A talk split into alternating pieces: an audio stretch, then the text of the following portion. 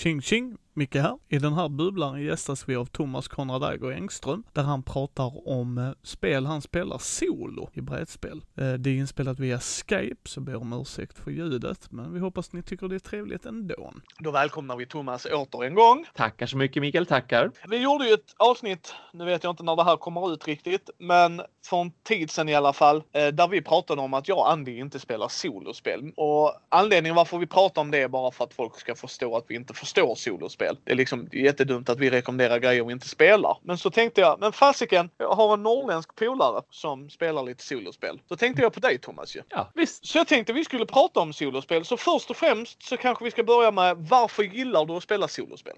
Det är lite beroende på solospelet egentligen, för jag gillar, jag gillar att oftast, oftast är solospel ganska pussliga av sig. Och det tycker jag om i spel generellt. Jag kan gilla pussliga spel. Sen som sagt, jag menar, nu har jag ju Twilight Imperium som mitt favoritspel. Jag vet inte om jag skulle kalla det för ett pussligt spel och jag gillar ju Ameritrash-spel och de är ju sällan pussliga.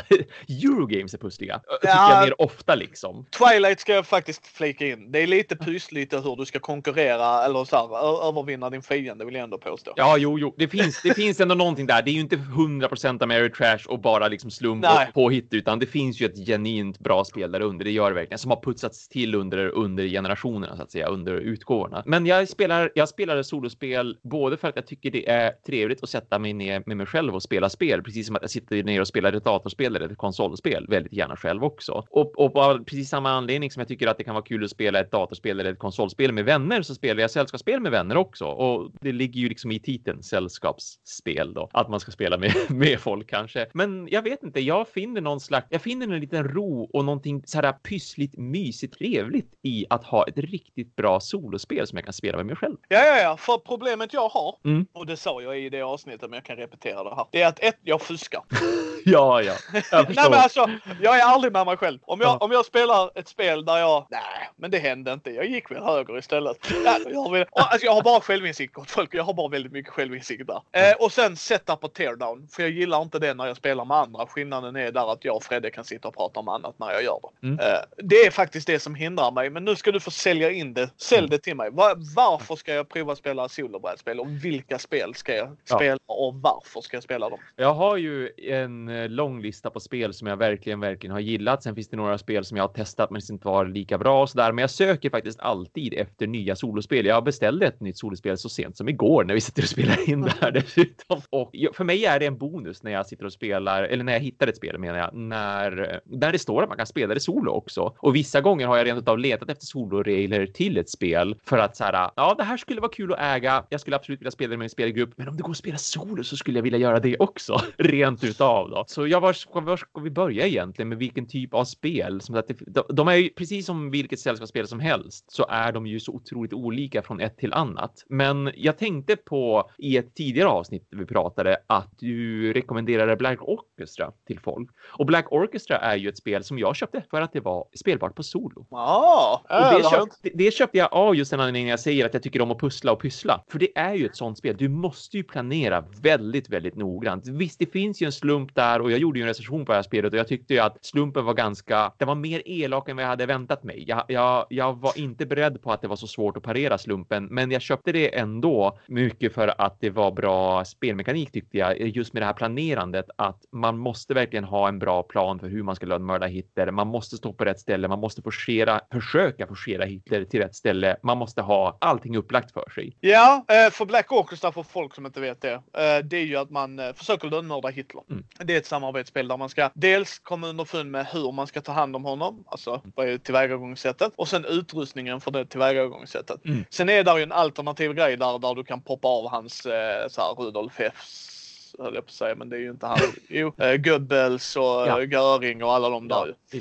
det är ju ett tungt tema. Mm, det, det, ska vi säga. Och de försöker det väl göra. Vad, kommer du ihåg den gamla Clintan-filmen? Örnen har land... Nej, vad heter den? Ja. Örnnästet. Ja, Örnnästet. Ja, visst, visst. Det är lite den stuket de går på för jag känslan av. Att det är fortfarande inte skämtsamt. Men det är mer actionfilmsorienterat. Action-äventyrsfilmsorienterat. Mm. Men vad är det de gör bra där i solomodet då? Ja, men jag tyckte bara att det var så intressant med just den här planeringsgrejen som sagt. Alltså den aspekten till så att först måste du... Först, först är det ju ganska mycket slump slump. Därför att först måste du hitta rätt kort, mer eller mindre. Och sen måste du ju även hitta rätt utrustning. Alltså gå runt och, och flippa på brickor, försöka hitta spelkort som är korrekta. Men man får ju information under tiden som man spelar. Innan jag har fått den här äh, planen, det här specifika kortet som talar om att ja, men du kan lönnmörda Hitler på det här viset, typ genom att plantera en bomb i en portfölj. Så då har jag ju liksom förmodligen kanske hittat bomben eller hittat portföljen och så vidare. Så att då efter det blir det ju mera planering, mera okej, okay, hur ska jag promenera med min spelfigur och med mina spelfigurer för att inte då eh, inom citationstecken bli påkommen, för att liksom inte bli förhörd, för att inte då hamna i skiten. Eh, hur håller jag ner misstänksamheten kring mina spelfigurer? Eh, vågar jag gå hit? Hur stor är sannolikheten att det här händer just nu och så vidare? Och det där blir ju lite bättre och bättre ju mer man spelar, för att första gången man spelar Black Orchestra så är det väldigt svårt att planera, för man har ingen aning om vad det är för typ av kort som kommer att hända. Man har ingen aning om vad det är för händelser som kommer att hända. Man har ingen aning om hur saker och ting förflyttar sig och så sådär. Men ju mer man spelar det, desto mer lär man sig. Tyvärr så, så nu sålde jag ju Black Orchestra för att jag tyckte inte att det fanns tillräckligt mycket omspelbarhet i det för att jag skulle fortsätta uppskatta det som just ett solitärspel. När jag väl hade lyckats lönnmörda Hitler nästan två, tre gånger, då fanns det som ingenting nytt till hur tillvägagångssättet var. Det var ganska mycket samma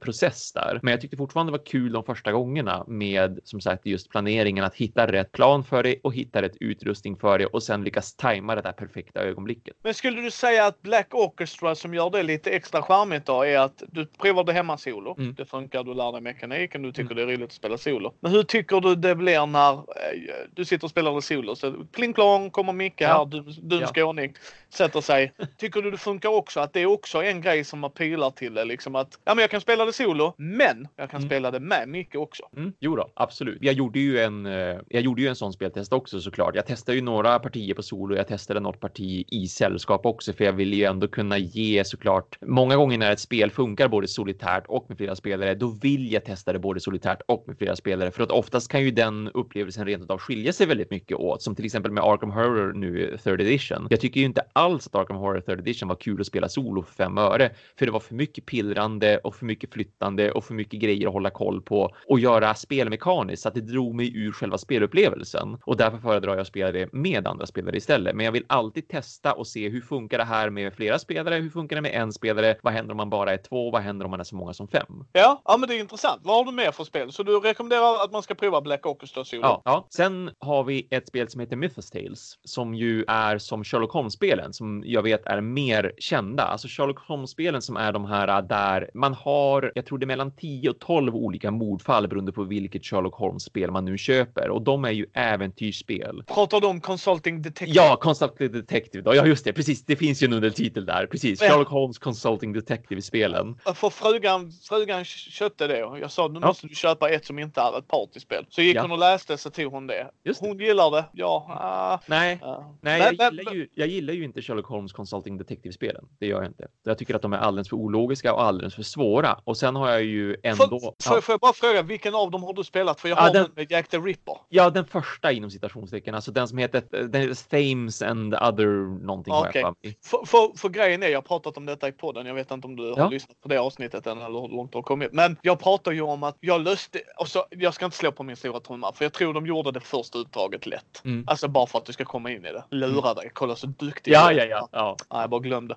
eh, så jag förstod plotten innan det var klart. Ah, okay. Och jag sa, jag sa den rätt ja men detta har hänt. Och så Fredde då, min polare, han misstänkte det också, frugan med. Och så sa jag, jag vet inte om det. Frugan vill prova det igen och det ska jag. Jag ska ge, ja, ja. För min fru så spelar jag allt. Det är inget snack mm. om det. Det är min fru, jag prioriterar henne. Uh, så förlåt, du ska gå till Mythic Tale. Nej, jag bara undrar för att, för jag hade ja. samma grej där liksom att jag kände, för jag har hört att det ska vara brutalt svårt. Alltså att det är löjligt. Alltså rent löjligt svårt. Liksom att, för, men det är ju också där, du ska jämföra dig med litteraturens mästerdetektiv. Liksom bara, Ja, visste du inte att han kunde det? Bara, nej, för att jag är inte så eh, distanserad. Nej, eller hur? Ja, nej, nej, men, eh, ja, visst. Jag, eh, jag föredrar Mythos Tales av två specifika anledningar där. Det ena är att jag tycker att det är mycket mer logiskt skrivet med då äventyren, alltså hur man ska lösa dem. De är lite mindre liksom, de är lite mindre utmanande skulle jag ändå säga på ett vis, men inte dumma, utan jag känner ju fortfarande att jag får knepa och knåpa. Jag måste liksom kunna läsa in, in till lite mellan rader och jag måste kunna förstå att det här är en ledtråd, det här är inte en ledtråd och vad som är en time waste och inte. Därför att här har du tid och det är det jag gillar. Det finns en tidsbegränsning i Consulting Detective-spelen, Sherlock Holmes-spelen, där kan du sitta en timme, du kan sitta tio, ni bestämmer. När är ni färdiga? När tror ni att ni kan svara den? Jag tror att jag kan svara den om sju timmar. Någon tror att de kan svara den om två timmar och så kollar man facit och så har man fel. Mest troligt, ja. oavsett hur länge man har suttit. Och det var därför jag sålde då, då um, Consulting Detective. Jag gav de fyra första fallen en chans. Jag failade alla fyra. Det spelar ingen roll att jag satt sex timmar med första, att jag satt bara två, tre timmar med det sista för att jag kände att nej, men jag har verkligen ingen aning fortfarande och det har gått så här mycket tid. Så att jag tyckte verkligen att det var, de var för svåra. Men här då finns en inbyggd tidsgräns i varje specifikt uppdrag att ni har så här lång tid på er. Man räknar dagar och det finns dagtid, det finns eftermiddag, det finns kvällstid och då kan det hända olika saker beroende på om det är då dagtid eller eftermiddag eller kvällstid så att man, man vet hur mycket tid man har på sig innan man måste försöka komma med en tes och det gillar jag för då kan jag också, då kan jag också beräkna hur lång tid kommer det här spelet att ta? Hur mycket tid har jag på mig att faktiskt försöka förstå vad det är som händer? Och som sagt att det är lite enklare att komma in i. Sen gör de en snygg sak där också, just det här med som du säger med det första uppdraget i Consulting Detective, att förmodligen så gör de det första lite lättare för att bygga upp lite grann att så här funkar spelet och det gör Mythos Tales också. Det första uppdraget är sjukt snabbt. Det är inte jättekomplicerad historia.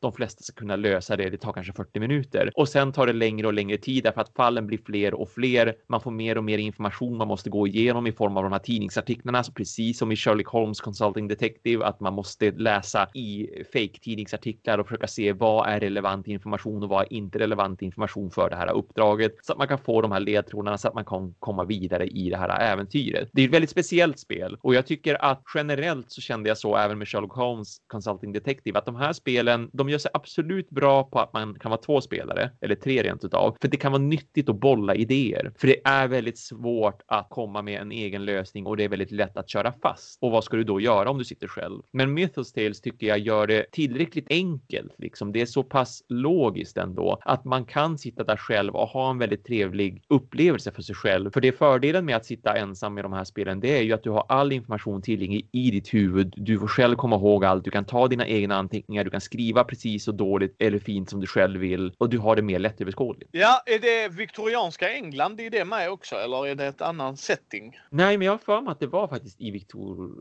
att det var ett viktorianskt England man var, att det var så här typ, jag minns inte, 20-tal eller någonting. Så, ja, men som H.P. Lovecrafts eh, berättelser ofta brukar ändå utspelas. Ja. Okay. Sådär.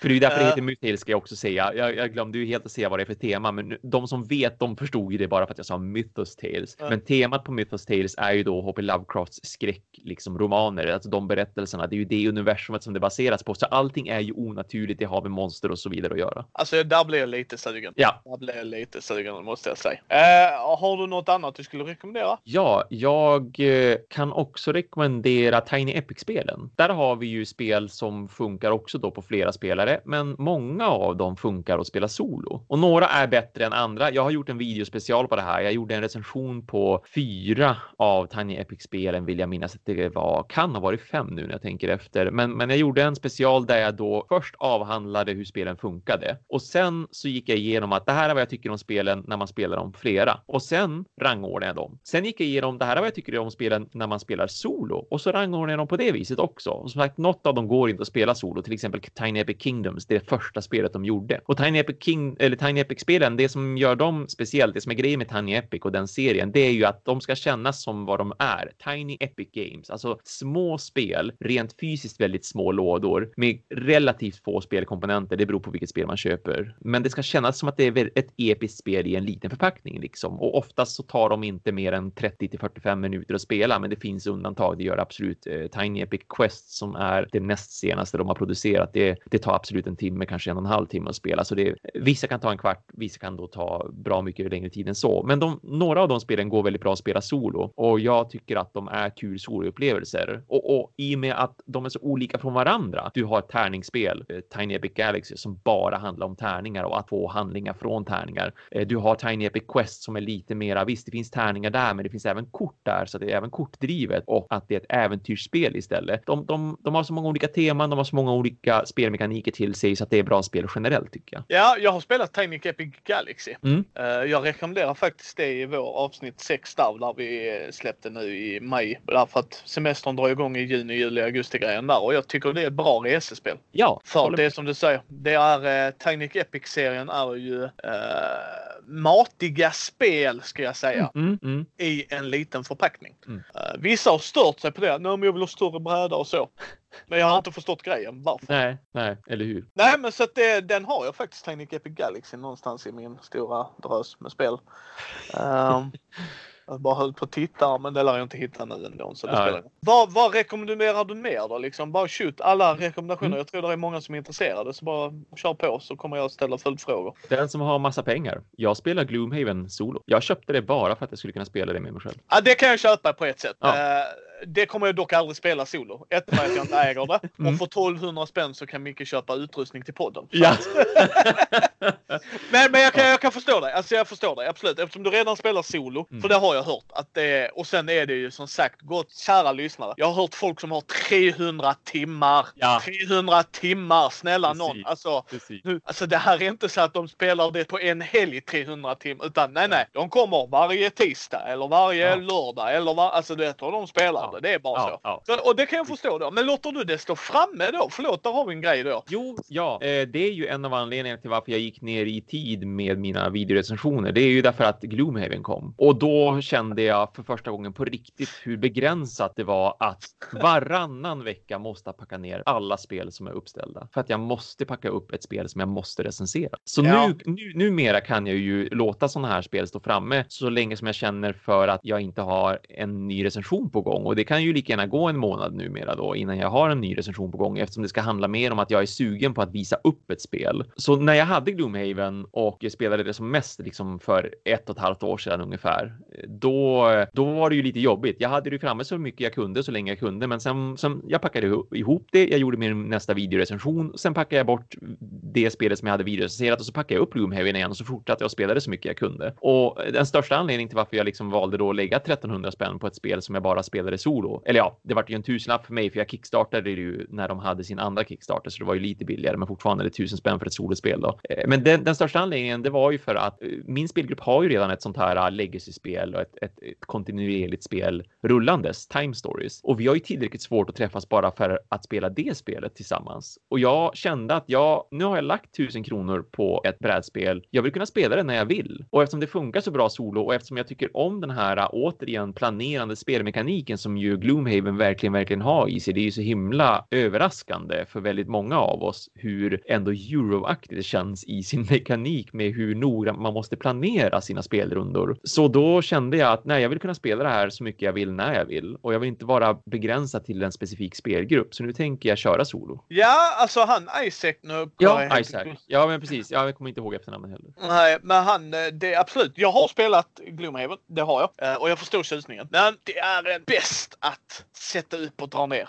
Alltså det, om, Ja. inte ni, om ni förstår på mig att jag inte gillar setup and teardown så kan ni förstå att det är det, det jag hatade med Gloomhaven. Så Gloomhaven, när du tar fram det så satt vi och spelade ett par timmar. Alltså det, var, det är lite som Batman Gotham eh, City Chronicles. Du tar inte upp det och så spelar en match och bara Woo! Nu är jag glad! Nu tog det lika lång tid att packa upp och packa ner som det var att spela. Ja. Zombicide är likadant, det kan jag säga. Det är det. Alltså du ska sortera upp alla kort, du vet, blanda och allt det där. Så att det, Gloomhaven var ett sånt spel. Fantastiskt bra spel, jag håller med dig. Och jag förstår att hade du avsikt att spela det solo så kan jag tänka mig jävlar att det är nog fan en bang for the buck. Ja, ja, det är det verkligen. Alltså, jag, jag hade ju så roligt med det. Eh, nu säger jag allt det här eh, som att det låter som dåtid och det gör jag den anledningen att jag har faktiskt sålt iväg Loomhaven efter de här eh, typ 40 speltimmarna som jag fick. Och den största anledningen till varför jag sålde iväg det, det var just det här att packa upp, packa ner, packa upp, packa ner. Det tog liksom hur lång tid som helst fastän jag hade allting, allting väl sorterat. Och så plötsligt säger de att vi ska göra det här digitalt. Och då kände jag att hmm, då kan jag ju faktiskt sälja det och spela det digitalt. Och så behöver jag inte ha den här setupen. Så, så därför sålde jag det vidare istället till en polare som ville spela det med sin spelgrupp. Aha. Då kände jag att Ja, okej, ja. Då blir det in-house igen Ja, också. ja, exakt. Precis. Så det finns ju liksom om jag vill Ja. spela det och, och jag känner redan dessutom två stycken av eh, mina vänner i min spelgrupp, i min reguljära spelgrupp. Jag bjöd ju in folk och sa kolla vilket fantastiskt spel det här är. Ni måste testa att spela det för det är ändå drop in drop out co-op så att kom in i min värld och testspela lite granna.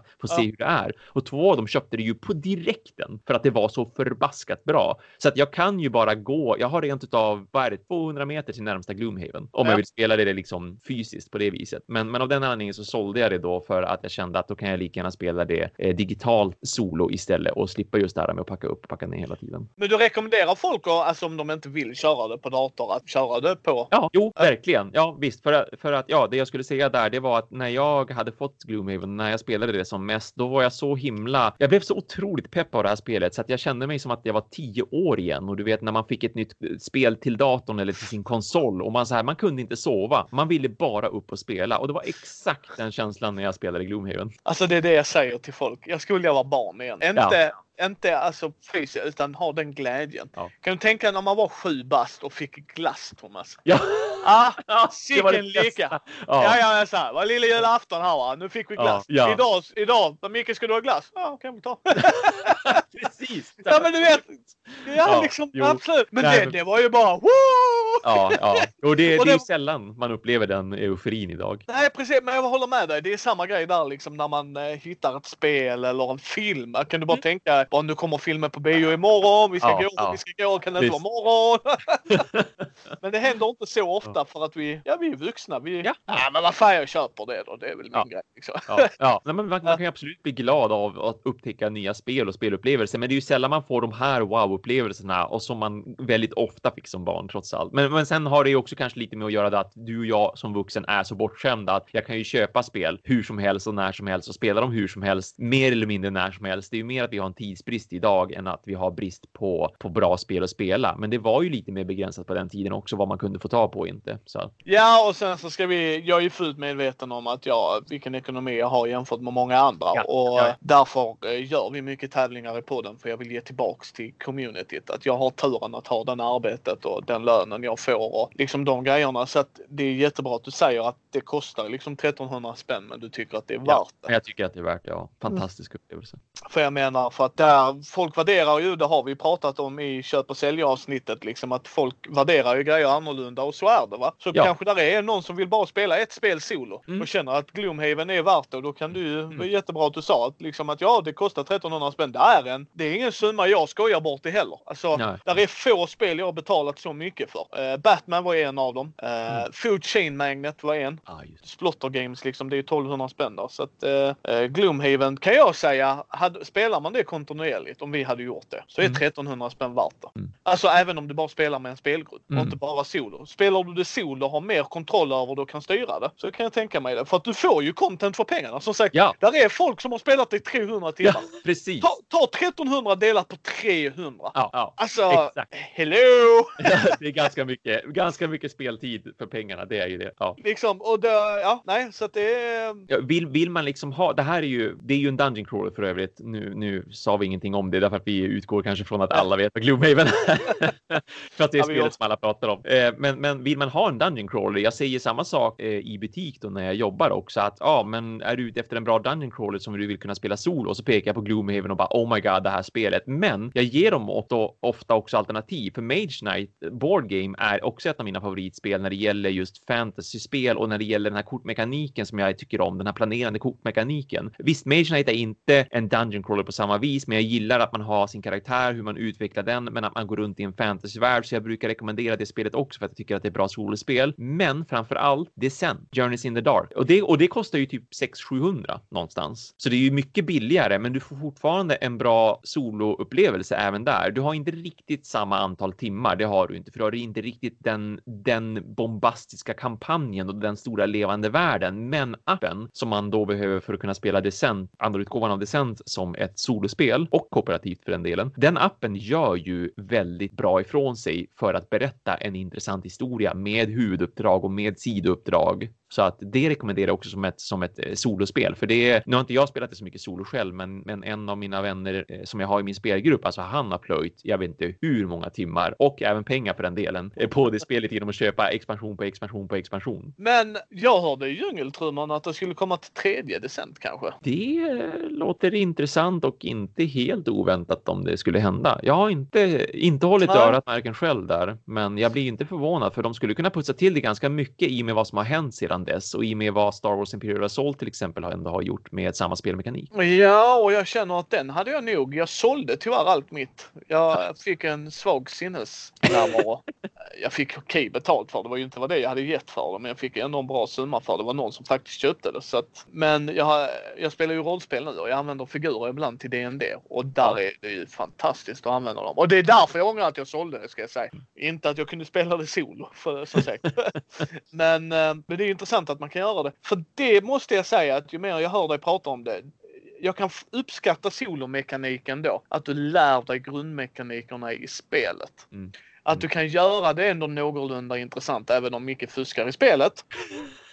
så kan jag lära mig mekaniken. För annars måste du ha dummy players.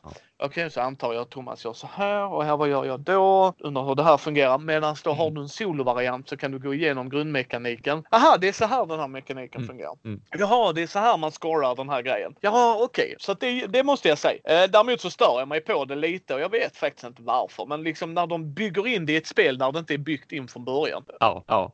Eh, jag köper om de gör det en expansion mm. på ett sätt. För att då har de liksom, nu har vi uttömt det andra, nu vill vi ge folk en upplevelse. Okej, okay, fair enough enough. Men ha inte det som ett stretch goal på er Kickstarter om det inte var tanken från början. Ja. Alltså för, det, för mig känns det som att ni half-assar det. Mm. Har ni det och gör det tydligt om ni har det att vi har funderat på att göra det, vi har gjort reglerna för det innan. Men du vet, det känns som så här, når vi upp det här så ska vi sätta oss och göra solospel av det. Så man väntar lite, har ni inte tänkt på det från början? Medan mm. jag tror Gloomhaven tänkte han det från början, det är därför jag tog ja, upp det. Absolut. Att han liksom, nej nej detta är ett till, vad är det, mm. fyra eller ja? Fyra. Ja, fyra. fyra. Ja. ja, fyra var det ja, precis. Ett till fyra. Ja men okej, det är lugnt, då har du tänkt på det. Mm. Jag menar, fair enough va? Mm. mm. Har du något annat du skulle kunna rekommendera då? Ja, jo, för, för tal om det där, när man så här, men vänta nu, varför tvingade ni in soloregler i det här? Det är uppenbart inte ett solospel. Så kan man göra tvärtom också. Silent Victory, US Submarines in the Pacific 1941 till 45. Det är ett, ett krigsspel, en sån här krigsspelssimulator. Man är ombord på en ubåt och som det heter då US Submarines in the Pacific under 41 till 45. Så att mellan 1941 till 1945 är man då ute på vattnet eh, eh, i eh, ah, vad heter det, Atlanten, heter det. Stilla haven menar jag, Stilla havet. Och man, eh, man stöter på diverse andra ubåtar, men också stora last, ja, lastfartyg. Men man stöter på stora handelsskepp och även eh, krigsfartyg och man ska sänka dem helt enkelt. Och det funkar som ett krigsspel brukar funka. Och nu pratar jag inte krigsspel som i folk bara åh, risk. Nej, nej, war games om vi ska ta den korrekta termen. Det här är en simulator. Det är komplext. Det är massa tabeller. Det är, det är mycket att lära sig liksom. Men, men hur som helst, jag skulle komma till varför jag, varför jag gör den här segway grejen, det är att Silent Victory, det är gjort för en spelare och nu vet jag att det fanns ett spel som det här är. Det här är liksom en, en inte fortsättning utan en reprint på ett spel som hette också inte Silent Victory. Det är någonting, någonting liknande. Det är något av orden som är nytt och något av orden som är gammalt, men det spelet var hur som helst bara solitärspel. Punkt. En spelare. Det här är en till två. Man ska kunna spela det i co Jag har läst de reglerna. Jag tycker de verkar skräp. Jag har inte testat dem, mm. men, men jag, jag kände direkt när jag började läsa dem att men så här, va? Så här kan man inte spela ett spel. Det funkar ju inte. Jag tyckte det verkade jättekonstigt. Så hur som helst, Silent Victory, det, det, det var ett väldigt intressant just wargame att spela som solo. Och många wargames är ju solitärspel. Det är de ju ändå. Det, det kan vara en till två spelare eller bara en spelare. Oftast så brukar det ju vara upptryck på baksidan av ett wargame. Hur bra funkar det här solitärt? Och så har de en liten stapel som ska visa att ja, men åtta av tio eh, säger vi att det här funkar som ett solitärspel. Och Silent Victory som sagt då, man är en ubåt, man har sin besättning, man ska ut på vattnet. Du ska försöka överleva så länge som möjligt. Det går ut på och du ska sänka så mycket skepp som möjligt, framförallt så stora skepp som möjligt. För ju större skeppen är, desto mer poäng får du av att sänka dem. Och i slutändan så är det samla så mycket poäng som möjligt, gör så bra ifrån dig som möjligt. Och när du väl antingen går i pension, för det är det som händer då 1945, antingen när du går i pension eller helt enkelt blir sänkt och därmed dör och därmed får liksom game over. Det är då man kollar hur mycket poäng man hade och så börjar man om helt enkelt. Och du kan hoppa in när du vill. Du behöver inte spela från 1941 till 1945. Du kan hoppa in senare om du vill det också, absolut. Men då får man ju inte lika mycket poäng som en totalsumma såklart om man inte har spelat igenom alla de här åren. Och, och varje år så ska man helt enkelt, eller varje år, det är varje månad, det utspelar sig månatligen. Varje månad så kommer man åka ut på någon slags patrulluppdrag och så får man helt enkelt se vad man möter. Du slår en tärning. Vad mötte du för någonting? Hur stor är den? Du slår en tärning. Har den en eskort? Du slår en tärning. Tärning, tärning, tärning. Kolla i tabeller. Det är ett klassiskt liksom wargame på det viset. Så det är ju väldigt mycket slump, men det är väldigt mycket planerande också och jag hade oväntat roligt med det spelet för jag kände en oväntad spänning spänning av just det här tärningsrullandet. Att se vad möter jag för fartyg? Har de eskorter? Finns det ubåtar med i eskorten? Finns det eh, flygplan med i eskorten? Okej, okay, ska jag vara uppe vid ytan? Ska jag vara nere under vattnet? Hur många torpeder ska jag ladda? Var ska jag sikta och så vidare? Återigen, det är en simulator och det är ett wargame på det viset, så det är väldigt mycket planera. Det är väldigt mycket att ta i beräkning. Jag tycker att det är ett riktigt bra solitärspel om man gillar krigsspel. Ja, men det är ju härligt ju. Mm. Det är lite sånt ubåtsdrama. Ja. Mm. Ja, ja, det trodde jag faktiskt inte att du hade pillat på wargames. Nej, jag förstår dig, men jag har ju. Jag, jag vet att det är många som inte tror det mest troligt, men jag har ju faktiskt en, en extremt stor fascination för wargames. Det har jag. Alltså jag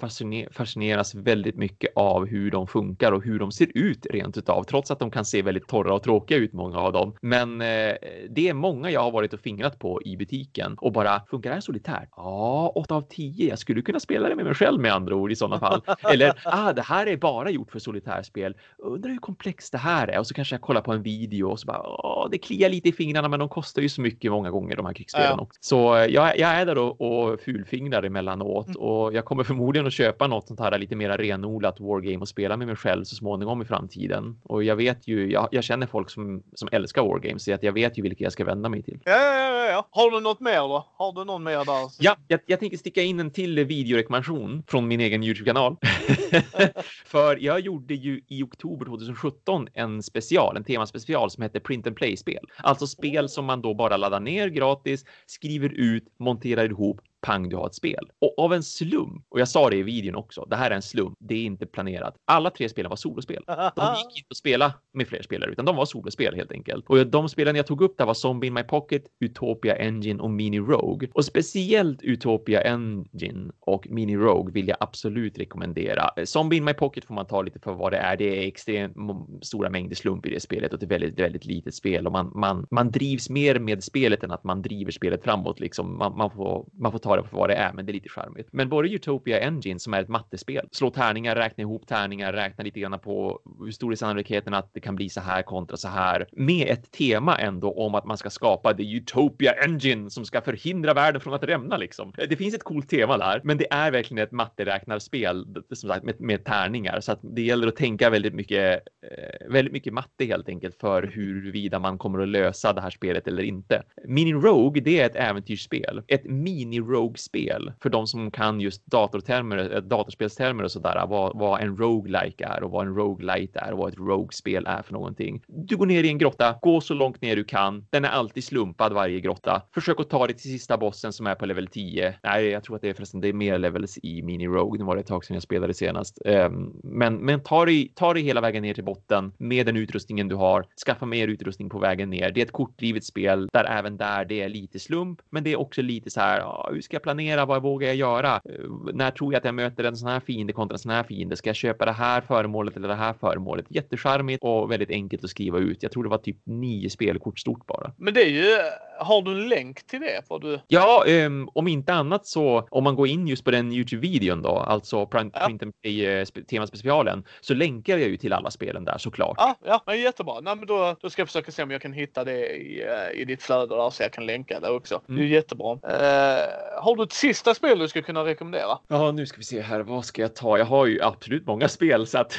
Nej, men du kan ta, ta, um, ta tre till om du vill. Det var. Ja, ja, ja. Nej, men, nej, men något enstaka till i alla fall. Um, jag tycker att Roll through the ages är fantastiskt roligt att spela solo. Uh, Roll through the ages som jag började spela som ett mobilspel också och det är ju samla resurser, bygga upp en liten civilisation mer eller mindre. Du har ett begränsat antal spelrundor på dig. Du slår tärningar. Tärningarna kommer att visa på framför allt olika resurser, men också eh, mynt och arbetare. Och du får slå om ett visst antal gånger. Och när du har ditt resultat färdigt, liksom dina tärningar, vad de visar för någonting, då då har du också en liten träplatta med små hål i sig och små pinnar där du markerar med pinnarna då att ja, men nu har jag tre tyg och jag har sju lera och jag har åtta guld eller vad det nu är för någonting och så vidare. Och det här kan jag använda på det här viset. Vissa av resurserna kan man spara. Vissa resurser måste förbrukas där och då. Och så har man ett litet spelpapper också där man kryssar för att nu har jag byggt de här underverken eller nu har jag byggt de här förbättringarna så att nu när jag slår tärningarna får jag slå fler tärningar eller när jag slår fram lera får jag mer lera och så vidare. Och så har man då ett visst antal spelrundor på sig bara där du ska försöka optimera din poäng helt enkelt. Eh,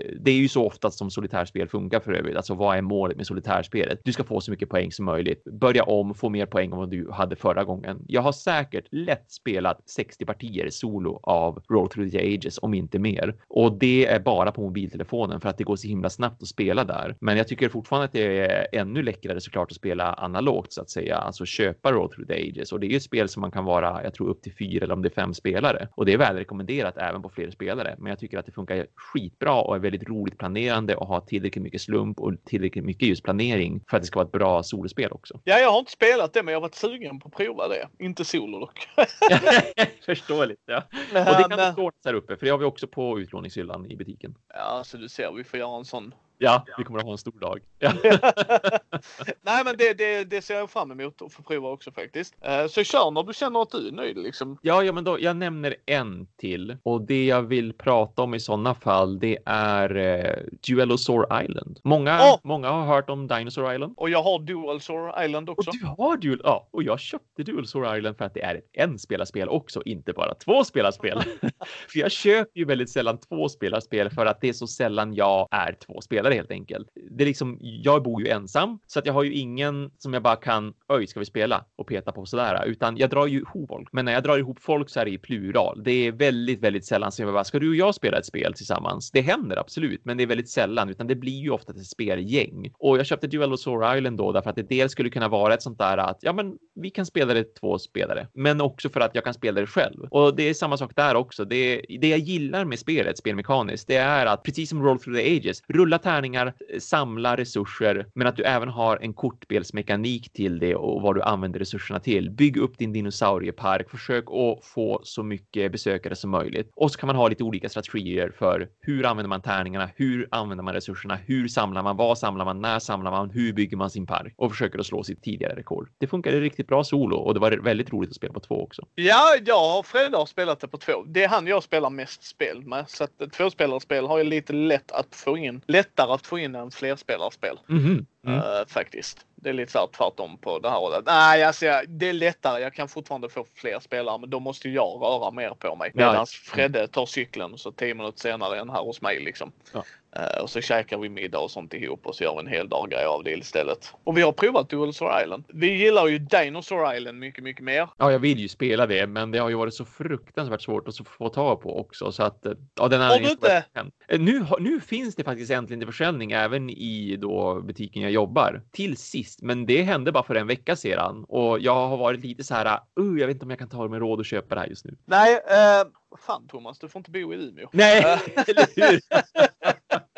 Uh, jag har det. Tyvärr kan jag inte ta med det ut. Uh, jag, jag, ska ta med, uh, jag ska ta med Times, Times Up istället. Ja, ja men jättegärna. Ja, men nej, jag gillar det. Där är Fred och jag överanalyserade. Vi vet inte om det är 100% balanserat, men och det är där våra andra grejer kickar in liksom. Vad tycker vi temat gör och sådär. Ja, ja men det är bra. Och vi gillade Dual Soul Island. Det var liksom inte det va. Mm. och det var gjort för två, det märkte vi och det var intressanta mm. val och så också. Men vi sa det, ja, vi gillar nog Dinosaur Island lite mer. Däremot så kan man spela det solo och spela ja. det på två spelare. Så ja. gör det ju ja, faktiskt men jättebra. Ja, men jag skulle kunna tänka mig att äga både Duelosaur Island och Dinosaur Island just för att Dinosaur Island skulle jag då kunna spela på tre eller fyra som jag oftast är som sagt. Men sen skulle jag kunna ha Duelosaur Island bara för att få den här mysiga lilla bygga min egen dinosauriepark-kicken. För att som, det är som du säger, hur mycket gör temat egentligen av det här väldigt, väldigt enkla spelet som Duelosaur Island ändå är? Det gör förmodligen väldigt, väldigt mycket rent utav. Och jag är också lite orolig för när jag har spelat det några gånger till så här att jag vet inte om jag kommer att knäcka någonting så att säga och bryta spelet och känna att det är bara det här som jag alltid ska satsa på. Det är så här jag alltid ska göra och då kommer jag alltid att komma upp i någonstans runt den här poängsumman och så kommer jag inte vidare kanske. Och jag har hört lite så om om Dinosaur Island också faktiskt.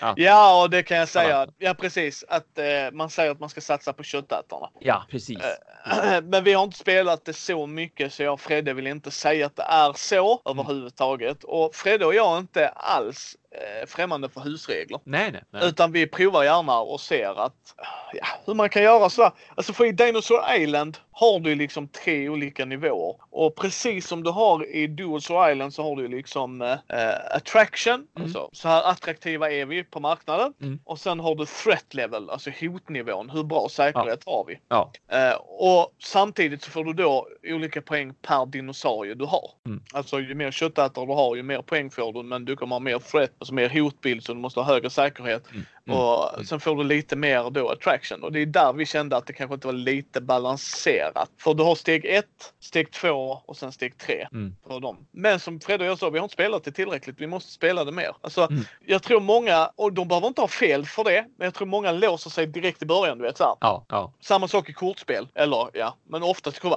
ah, har Thomas ett brutet kort? Ja, nu har vi spelat det en gång. Eh, Thomas fick ut detta i rätt tillfälle. ja. Eh, du gjorde en blunder precis innan för du hade ingen aning om att det här kortet fanns. Eh, så jo, det måste vara ett brutet kort för det är så brutna kort fungerar. Sen behöver det inte vara så, alltså när man väl kommer in i det liksom. Nu har vi spelat 30 Mm. partier. Ja, Mm. det är ett brutet kort. Vad gör vi? Absolut. Ja. så- Mm. Så att, men, jag tycker du ska ta en titt på Dinosaur Island och prova. Mm. Vill jag jätte, jättegärna göra. Jag älskar ju temat som sagt. Ja, ja, för fasiken. Det är liksom Jurassic Park. Sen vet jag att det har kommit andra som ska vara bättre.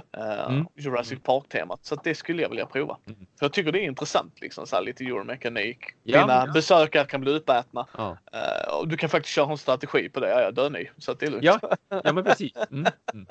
Vilket blir väldigt lustigt när vi, för vi brukar göra det när vi spelar spel. Att se det tematiska i det om man hade kört det som ett rollspel. Alltså bara vänta vad hände här nu?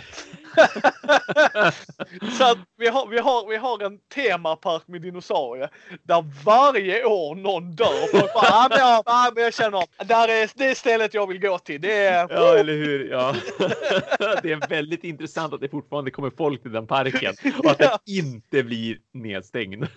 men, men, men det är så här, det, det är ett eurospel ju med ett tema. Så att, ja. Men tack så hemskt mycket Thomas. Eh, Då fick vi lite klarhet i bra solospel. Eh, Så ska folk få chansen att kanske ta en titt på det och se om det är för dem. Ja, ja, men jag tycker absolut att man ska testa liksom bara för att se som sagt om det är för dem. Sen jag förstår absolut om, om folk gärna vill spela spelen med andra därför att det heter sällskapsspel som sagt som en liksom generell sådär eh, benämning på alla spelen. Men, men precis som att jag tycker att man kan uppleva liksom datorspel och konsolspel både för sig själv och med andra så funkar det liksom med sällskapsspel också att de, de är riktigt pyssliga och roliga att sitta och, och knåpa med för sig själv också. Om man bara hittar ett spel som funkar. Ja, och så är det. Och sen är det ju tema som i eh, Oh, ja. datorspel och konsolspel. Oh ja, precis, precis. Att vill du köra fantasy så finns Skyrim. Ja, ja, ja precis. Liksom, Motsvarigheten är Gloomhaven i den analoga spelvärlden. Ja, och sen har du Mass Effect liksom som också ska vara en bra serie. Alltså, så. ja, visst. Science fiction. Mm. så att så är det ju. Eh, så tack återigen Thomas. Ja, tackar, tackar. Kul att vara med igen. Ja, ja, men det kommer fler gånger, det tror jag. Det tror jag också.